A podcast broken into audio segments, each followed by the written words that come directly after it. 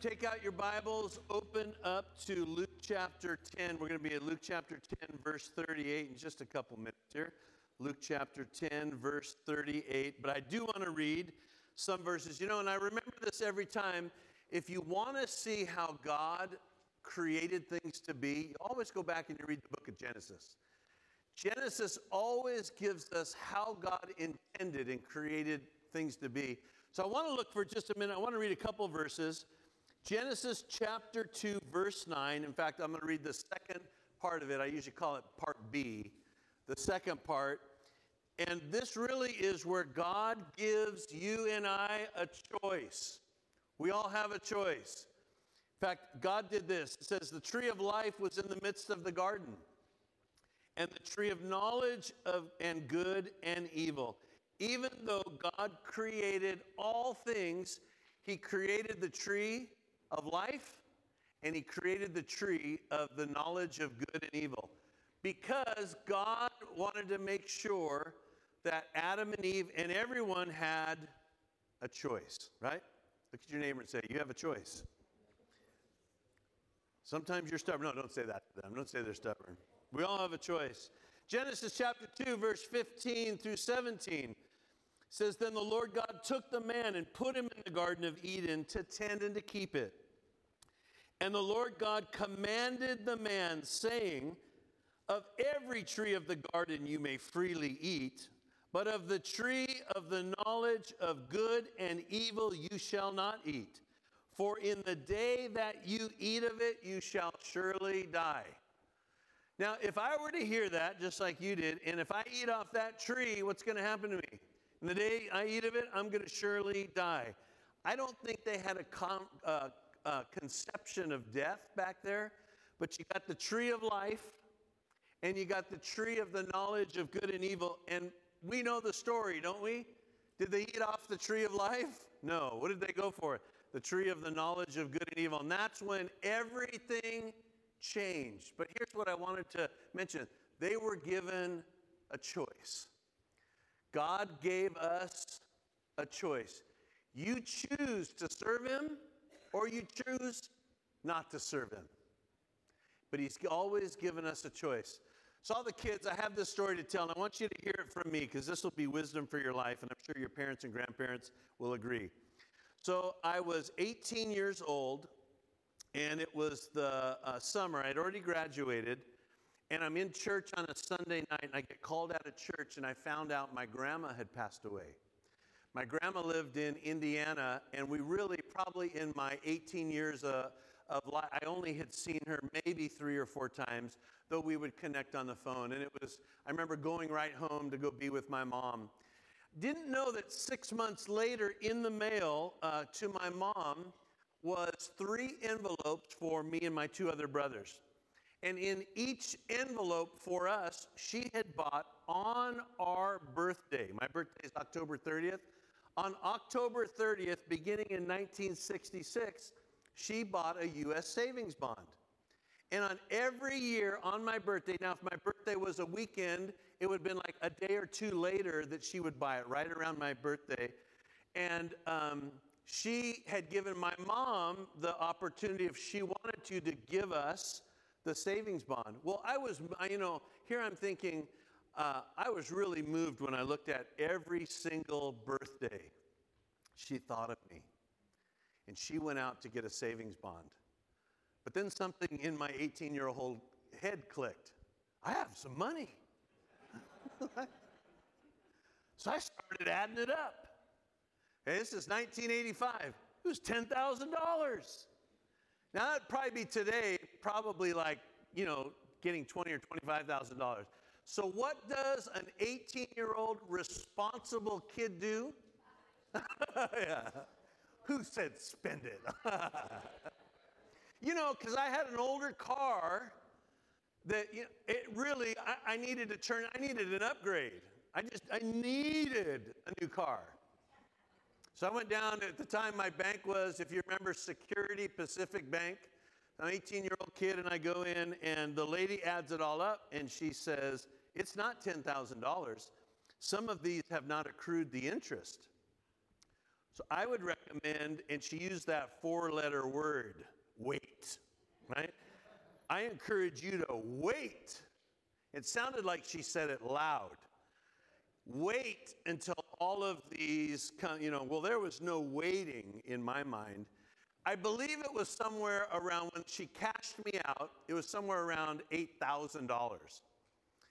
So she gave me the $8,000. Well, I was going car shopping. That's what I was going to do, right? I'm going car shopping. And so I, I, don't know if somebody told me to do this or if I just came up with this kind of crazy idea.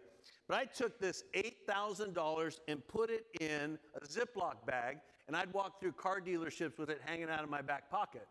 Now, you know, when you're 18 years old and you go into a car dealership, nobody pays attention to you. But when they see hanging out of your back pocket cash, oh man, they're getting you water and cookies and and so I would do that. Well, finally, uh, I ended up at a dealership here in Pasadena, and I, I bought a, uh, a little pickup truck, a little Mazda pickup truck, and I was wheeling and dealing with the guy, and I, I'm moving the cash on his desk around, and you know his eyes are just you know as big as can be.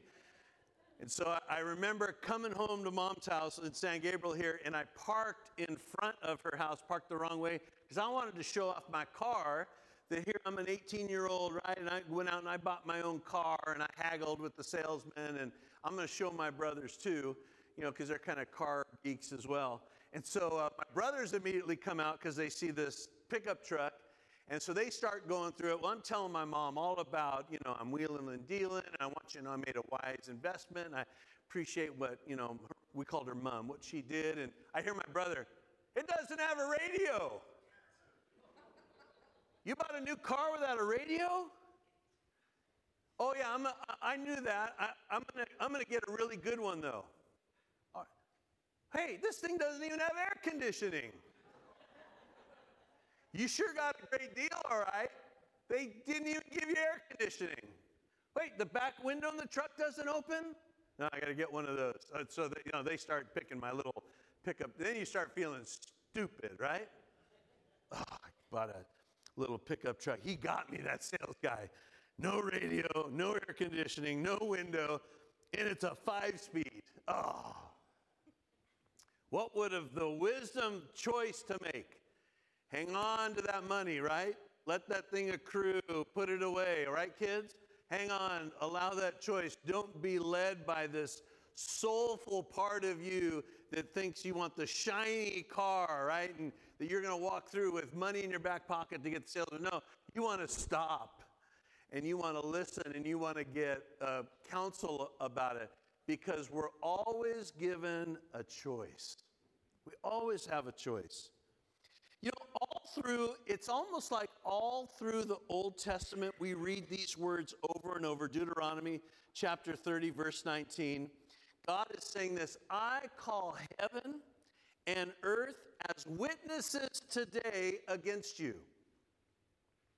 Witnesses against you that I have set before you life and death, blessing and cursing. Notice what he says.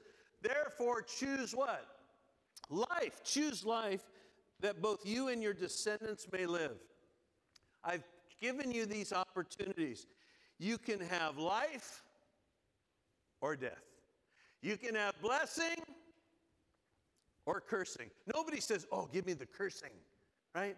Put a curse on me. And here's what God says let me give you the answer. We like multiple choice questions, don't we? Where we can kind of add in from words. Choose life that you and your descendants might live. Choose me. Choose my ways. Choose my words. Choose the way that I tell you to walk. Choose my way. But how many times do we read throughout the Bible people choose death and they choose cursing? And yet, what we're talking about is choosing that life. In fact, Jesus said that not only did he come to give us life, but he came to give it to us more what? Abundantly, an abundant life. Joshua kind of picks up on this in Joshua 24 15, and he says, and if it seems evil to you to serve the Lord, do you know who his audience is? It's the children of Israel. If it seems evil to you to serve the Lord, choose for yourselves this day whom you will serve, whether the gods which uh, the gods your father served that were on the other side of the river, or the gods of the Amorites in whose land you dwell. But as for me and my house, we're going to serve the Lord. Here we have again, right? It's almost the same. You're going to choose life or death, blessing, cursing. Joshua reminds the people remember the gods you used to serve? You either serve them, but for my house, we're going to serve. We've made the choice that we're going to serve the Lord. You know, in the book of Proverbs, the wisest man that ever lived that walked the earth outside of Jesus starts Proverbs 1, verse 7, and many times I think we miss it, which gives us that roadmap for our daily life. In fact, let's all read it together. Ready? The fear of the Lord is the beginning of knowledge, but fools despise wisdom and instruction. The fear of the Lord. I was watching a few weeks ago, and it was one of these sports shows, and it was a, a retired, it's an announcer now, which I didn't know the guy was a Christian. And the analogy that he used for a football game was, you know, he says it's almost like fear of the Lord. And if you don't know what fear of the Lord is, it's not being afraid of God, it's being in awe of Him. I'm watching this on a sports show. It's being in awe of Him for who He is and what He said. So Solomon in Proverbs starts out with the fear of the Lord is the beginning, where we start. The choices we make should be in the fear of the Lord. You know, the wisest thing that I did with that money that I got, I tithed on it to my church, and I got a letter from my pastor. He's probably shocked some 18 year old kid wrote a check for that big. And I thought later, that was the stupidest truck you ever did, but the wisest thing you ever did was you gave right off of it because I feared the Lord. Jesus said this in John 15, 16. You did not choose me. But what did he say? I chose you. You did not choose me, but I chose you and appointed that you should go and bear fruit and that your fruit should remain and that whatever you ask the Father in my name, he may give it you. You didn't choose me.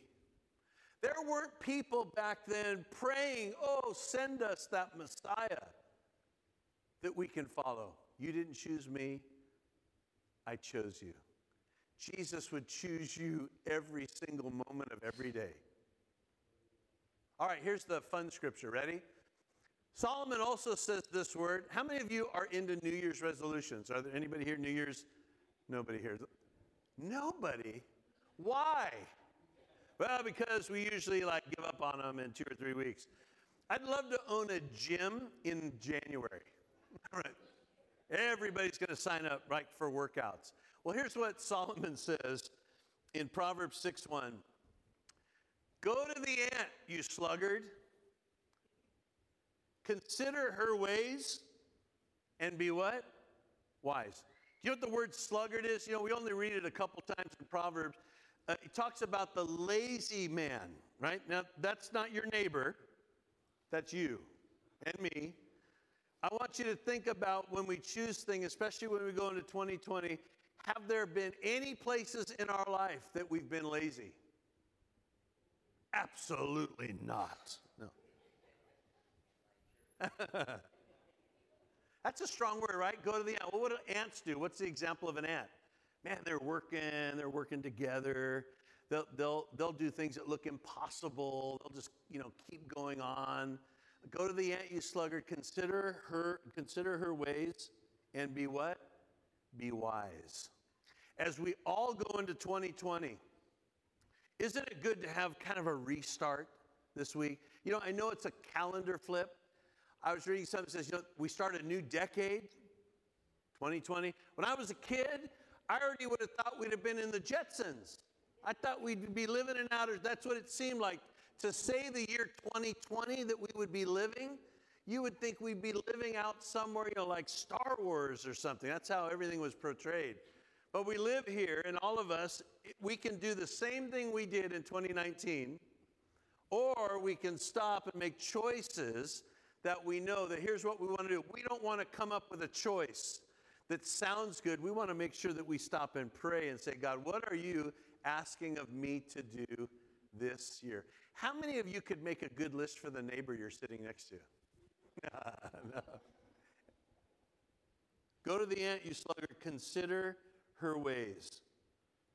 Whatever I was lazy on in 2019, let me, as I go into 2020, reflect on the good things of the Lord. You know, uh, when we had the church open house, we always joked about this because when we started our church in Charlotte, we had it in our house.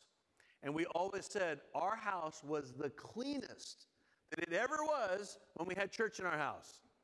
The open house, that house was the cleanest that it ever was. I mean, every floor was scrubbed, vacuums went under the couch, right?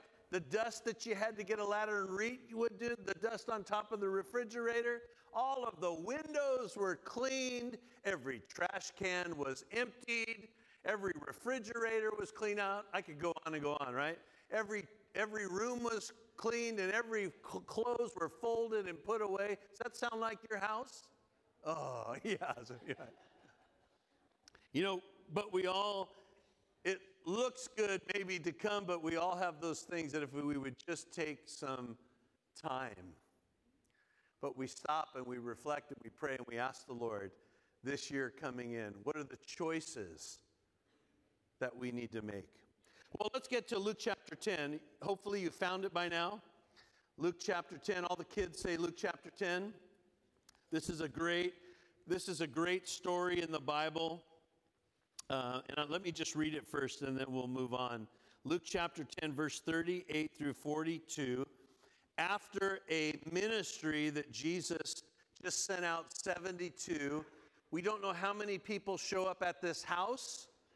We know it's probably a lot of people. And here's what it says Now it happened as they went, he, talking about Jesus, entered a certain village. And a certain woman, Martha, welcomed him into her house. And she had a sister called Mary who also sat at the feet of Jesus and heard his word. But Martha was distracted. Everybody say distracted. Martha was distracted with much serving, and she approached him and said, Lord, do you not care that my sister has left me to serve alone? Therefore, tell her to help me. And Jesus answered and said to her, Martha, Martha, you are worried and troubled about many things, but one thing is needed, and Mary has chosen that good part which shall not be taken away from her. Mary has chosen the good part that will not be taken from her. My guess is even if we just said in this household that the disciples and Jesus showed up, we probably know it's a little bit more. This afternoon about 4:30 if there was a knock on your door and 20 people were going to come in your house to eat, well, we have leftovers, right? We'd have a little bit of tamales and ravioli. I mean, we'd have, but you don't serve leftovers to guests, do you? Oh, let me get you something to eat. I've been wanting to get rid of this meatloaf for a couple months. no, you would never do that to a guest, would you? No. So, Mary, whatever Jesus is doing and teaching or talking about, Mary is sitting at his feet. And yet she leaves her, uh, the sister of Martha and Martha is busy clanging away in the kitchen because she feels like many of us, we'd feel obligated to feed people and to take care of them. But all of a sudden, as Martha is preparing this for the Lord in the house, this is Jesus, she's ticked off because she's probably trying, to get in here, Mary, come on. No, no, no, you know, I'm sure there's all these, get in here, get in here now, get in here now, right? You find it right here interrupting Jesus? Well, that's what we read. And so she does this. Fact, we read this in the Bible. Martha, the Bible says, is distracted. She's chosen to be distracted on the wrong thing because Jesus is in the house. And here's apparently what we read in the story. She walks right up to Jesus in the middle of whatever he's doing and says, Lord, do you not care that my sister has left me to serve alone? And then she goes on, then you tell her to help me. It's like Jesus is going to say, Oh, yeah, Mary, get up, get up, get in the kitchen, right? That's, that's more important, whatever she's cooking. Mary said, Jesus, tell them to go do, come help me. Jesus goes on and he says, Martha, and in fact, he says her name twice Martha, Martha, you're worried and troubled about many things. You know, if I was to stop and I was to think about 2019, I would have to honestly say that there were many times that I was worried and troubled about many things. Boy, I, was, I, I didn't even want to list them. I was just thinking, uh, you know, you, you just go through different seasons that you allow sometimes the worry or the weight or the worried and troubled about many things. That's not what Jesus told her to do. Oh, yeah, go in the kitchen and be worried and troubled. The Lord is not telling you today to be worried and troubled. In fact, the Lord is even not telling you, you know what, be worried. Yeah, it's okay what you're going through. Be worried and troubled. He's not saying, you need to be. No. In fact, we get that reflection back to what he says about Mary. And he says, the one thing that is needed, Mary has chosen to do. Well, what was she doing?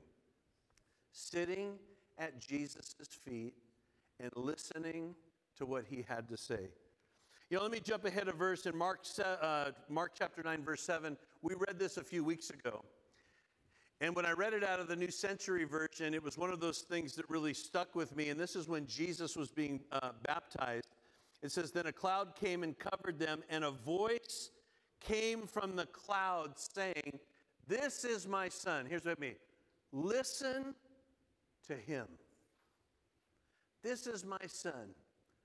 Listen to him. Well, here's what we know after Jesus is baptized, he's led by the Spirit out into the wilderness. He doesn't have anything to say for 40 days and 40 nights. Even when he goes into the synagogue that we read about in Luke, after they listen to what he has to say, they want to throw him off a cliff. But he's telling us this over and over again Are you listening to my son?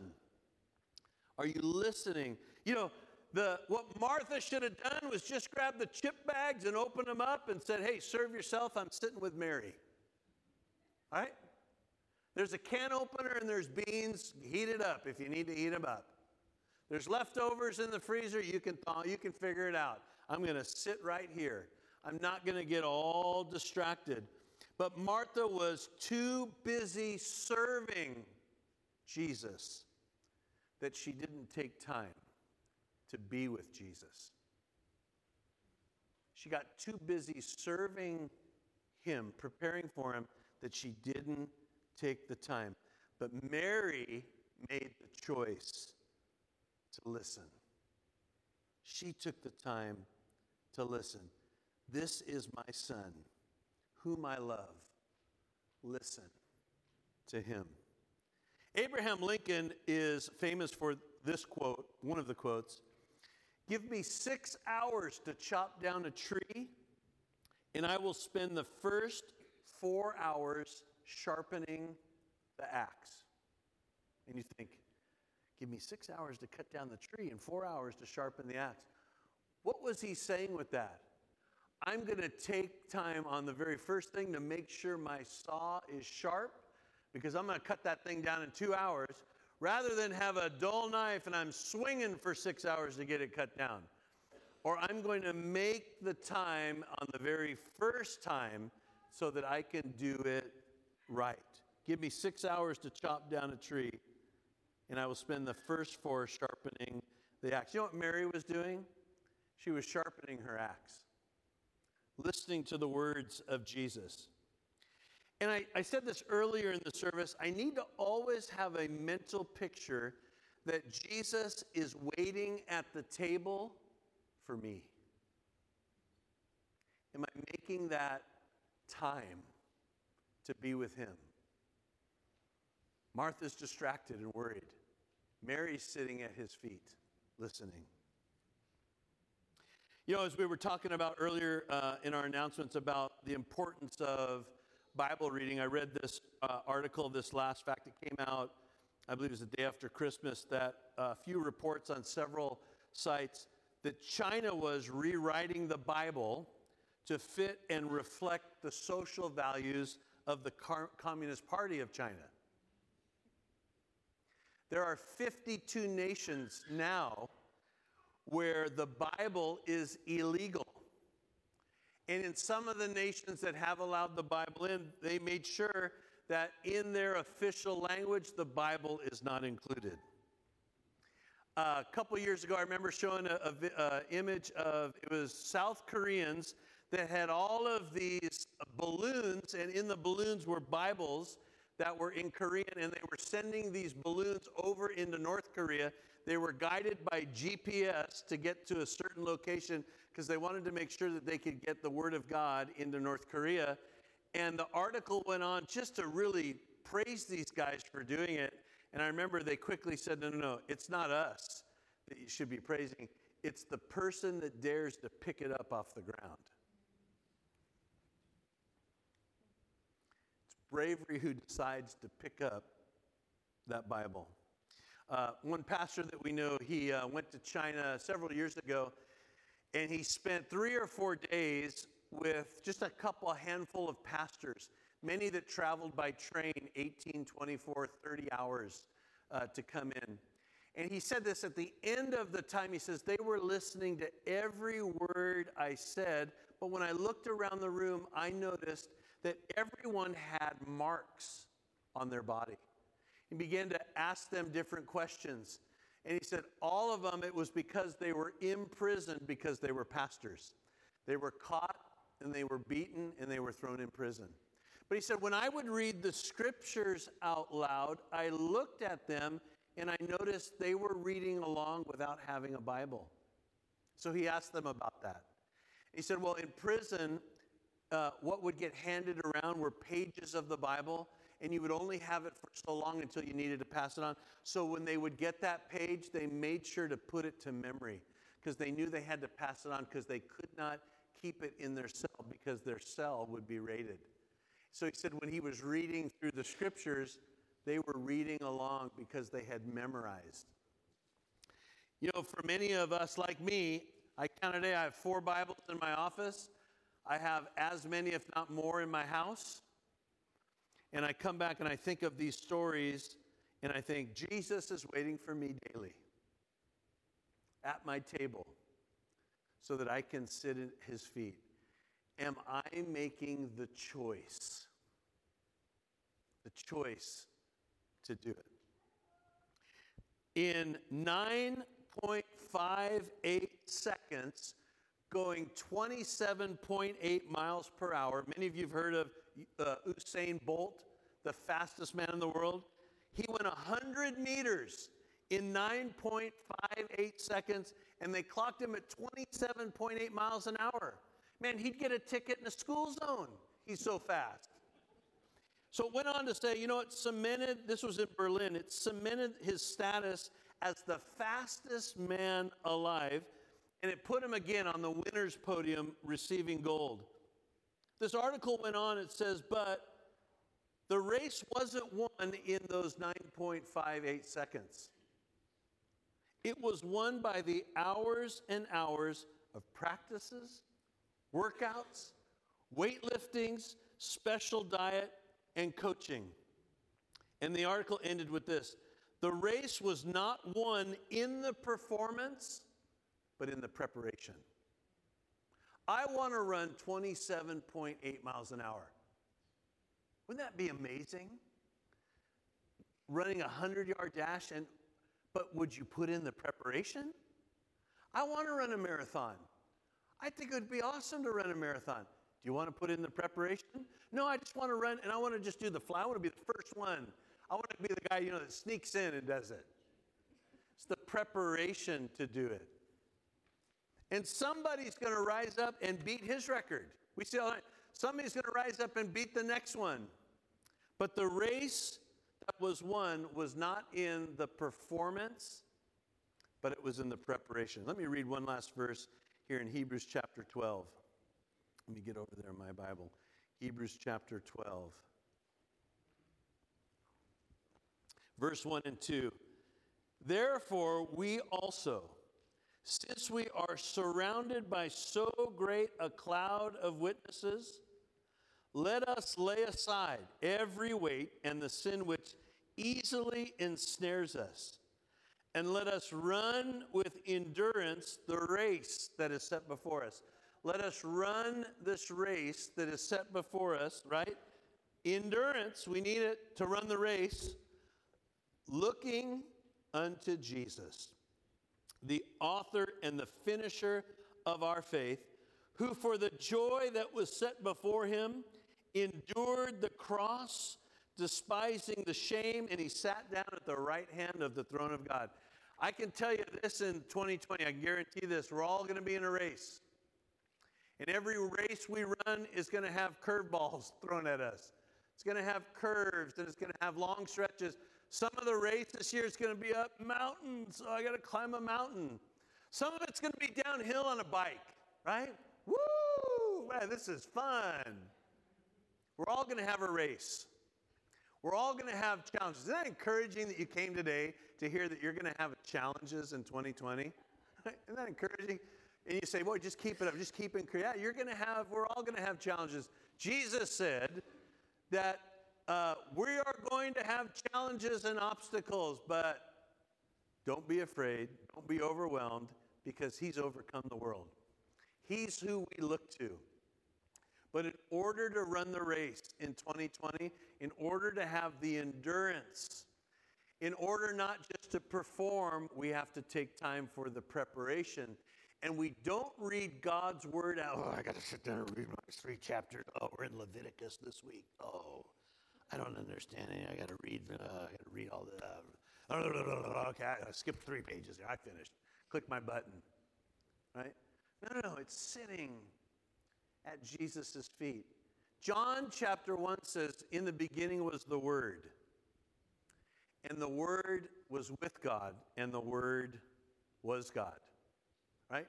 He was in the beginning with God. In the beginning was the Word, and the Word was God. So when I read the Word of God, I'm not reading empty documents. There's things put in there in Leviticus for a reason. There's things I'm reading. I'm reading those things, and the, and the Bible tells me that the Bible is alive. It's alive, it's active, it's powerful. And there are things that I need to hear every single day, and I need to hear about this year. And I know that whatever this year might, I might face, I know that I'm not alone, and I know I'm in a race with endurance, and I know who's going to help me because I've got to keep my eyes fixed on looking to Jesus. Peter only sinks in the water because he takes his eyes off of Jesus. Well, bow your heads if you would today. You know, and I think I say this a lot. It, the many times the most important thing is not necessarily me hearing from him, but him hearing me because that means I'm actively praying to Him, following His words. Lord, as we get that example today, and we have Mary who sits at your feet, and we have Martha who stays busy. Lord, would you impress in our spirits today to be like Mary, seated at your feet, listening to what you have to say. Even if we hear the clanging in the kitchen, and maybe we're distracted to kind of go in and help, we, may we remember the importance in our preparation and our love of the Word of God and our love for the Holy Spirit's presence in our life and our love of the direction that you have for us this year. And Lord, I, I pray, even as Solomon would say many a times in Proverbs, where the fear of the Lord is the beginning of knowledge, that our awness and our fear of the Lord draws us to your word, to listen to what you have, have to say. There will be obstacles, but the Spirit will speak to us to avoid that direction. There will be challenges, but the Spirit will speak to us to stand in faith and believe. There will be temptations, but it's the Spirit that will begin to speak to us to let us know that we cast aside those temptations. There'll be things and thoughts in our minds that we know the Spirit will use the scripture to say, cast aside those imaginations and anything that would exalt itself against the knowledge of God. So, Father, may we be found again this year coming back to you, not a resolution, but a relationship. The most important relationship in our life, which is only found in you. And Lord, for all of our, our family members and neighbors and people who we've been praying for and, and seeking you for, I pray this year in their life that their hearts become open because we prayed. We bless and we honor you in Jesus' name. And everyone said, Amen. Stand with me if you would for a minute before we close. We're going to close with this one chorus. Ago, I had read a book, and it was called How to Be a Mary in a Martha World. We all live in a world that is crazy busy. Isn't your calendar crazy busy, or am I the only one? And as the end of the year progressed, it seems like it got crazy busier. I want to encourage you as we go into 2020, figure out what it looks like in your world, in your Martha world, how to be a Mary in it. Because, see, it's going to, life's busy. And it's not only busy outwardly, but we get busy internally. It's like we haven't learned how to slow down. And I am one of the worst offenders. I need to purpose my heart going into 2020 to not only calm down the calendar, and some of it you have no control over, but you need to purpose. I need to purpose to control the internal busy. So that Mary's the one rising up and she's the one responding in the world that I live in. The world has enough Marthas. I think my name is Michelle Martha Marie Hoefflin. It has enough. We need a few more Marys. And guys, that's for you too. Because Mary's not just a person, it's a position of the heart. Well, we are almost to 2020, and I saw a, meme on Facebook about a week or two ago, and it said, for New Year's Eve, it shouldn't be Ryan Seacrest welcome, welcoming us into 2020. It should be Barbara Walters saying, Hi, I'm Barbara Walters, and this is 2020. Some of you might not get it, you might be too young. But 2020 is here. Who would have thought? But we're here. And with the challenges that it brings, I am confident that we serve a God who has a plan and a purpose for every obstacle, every challenge, and you are more than capable to be an overcomer in 2020. God has a plan and a purpose for this year, for your life, and for your family. Don't give up and don't give in because God has good things in store. Amen. Hey, if you haven't taken, um, this is kind of sad news. If you haven't taken a family picture, a picture by our Christmas tree, all this stuff comes down this week. Isn't that sad? Uh, and our nativity too. You know, if you haven't come by at night, I, I had to repent of pridefulness the other night as I took Michelle to see lights. She was feeling better because I saw all the wimpy nativities that people do, and I was glad of our church one. So make sure you today get a picture with your family if you haven't already, because it all comes down for something for you to remember. If you need prayer, please come up. Let us agree with you in prayer. And if you just want prayer going into this next year, come up and let's pray together. God bless you. Don't miss food and fellowship next door.